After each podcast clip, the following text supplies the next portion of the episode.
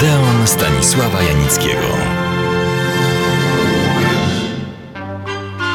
Dzisiaj na chwilę wracam do swojej Never Ending Film Story, czyli mojej całkowicie prywatnej historii filmu. Opowiem dzisiaj o roku 1955.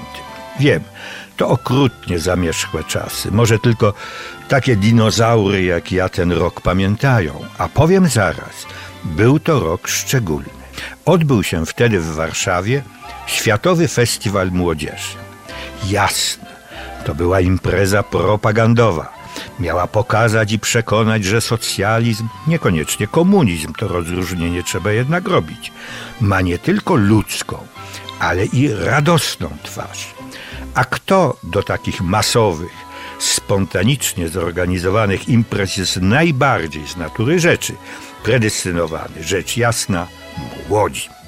Ale jak to często w życiu bywa, nie pierwszy i nie ostatni raz zresztą, szczerość, żywiołowość, jasne, a nie ciemne spojrzenie na świat, a przede wszystkim na ludzi, tych obok nas, łamie wszelkie dogmatyczne, ideologiczne zasady i ustalenia.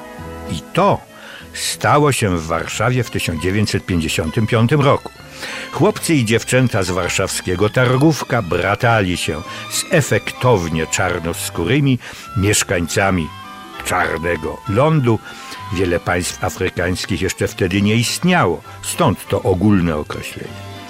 Młodzi z bogatych Stanów Zjednoczonych padali w ramiona skrajnych biedaków z Indii czy Argentyny. Chłodni Skandynawowie tulili się do gorących Indonezyjek. Tak na marginesie. Po festiwalu, dokładnie po dziewięciu miesiącach, nie tylko w Warszawie, urodziło się wiele fantastycznych, egzotyczno pięknych dzieci obojga płci.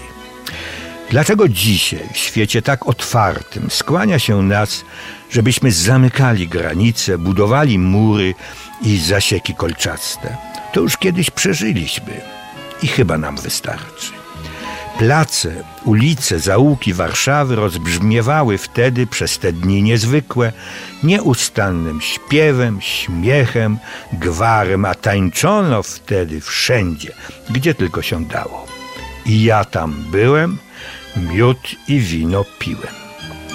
Dobrze, ale ja chciałem tylko nakreślić tło pewnych wydarzeń, oczywiście filmowych. Otóż Centralne Archiwum Filmowe, od dawna już Filmoteka Narodowa, zorganizowało dla gości festiwalowych specjalne pokazy filmów do tej pory tak szeroko niepokazywanych. Całe noce, dosłownie, do godzin rannych, spędzaliśmy oglądając nieznaną nam klasykę filmu światowego. Obejrzałem po raz pierwszy dwa filmy amerykańskiego mistrza dziesiątej muzy Dawida Griffitha Narodziny Narodu i Nietolerancję z lat 1915 i 1916. O pierwszym z tych filmów Państwu już opowiadałem. Przywołuję go dlatego, że przekonałem się, czy też utwierdziłem się w tym cytowanym 1955 roku, że po pierwsze, rasizm jest zjawiskiem ponadczasowym i ponadkontynentalnym oraz, że film może być dziełem sztuki bez jakiejkolwiek taryfy ulgowej, którą później nieraz stosowano. Sala której oglądałem te filmy, była przepełniona po brzegi. Przyznam, że około dziewiątej nad ranem musiałem podpierać głowę, bo groziła ona opadnięciem na kolana. Okazało się, że film wymaga czasami nadludzkich poświęceń. Żeby już skończyć te wspominki, powiem tylko, że w tym niezwykłym roku 1955 ukończyłem studia dziennikarskie ze specjalizacją filmową na Uniwersytecie Warszawskim. Ale o tym wiekopomnym wydarzeniu opowiem Państwu w nie tak dalekiej przyszłości.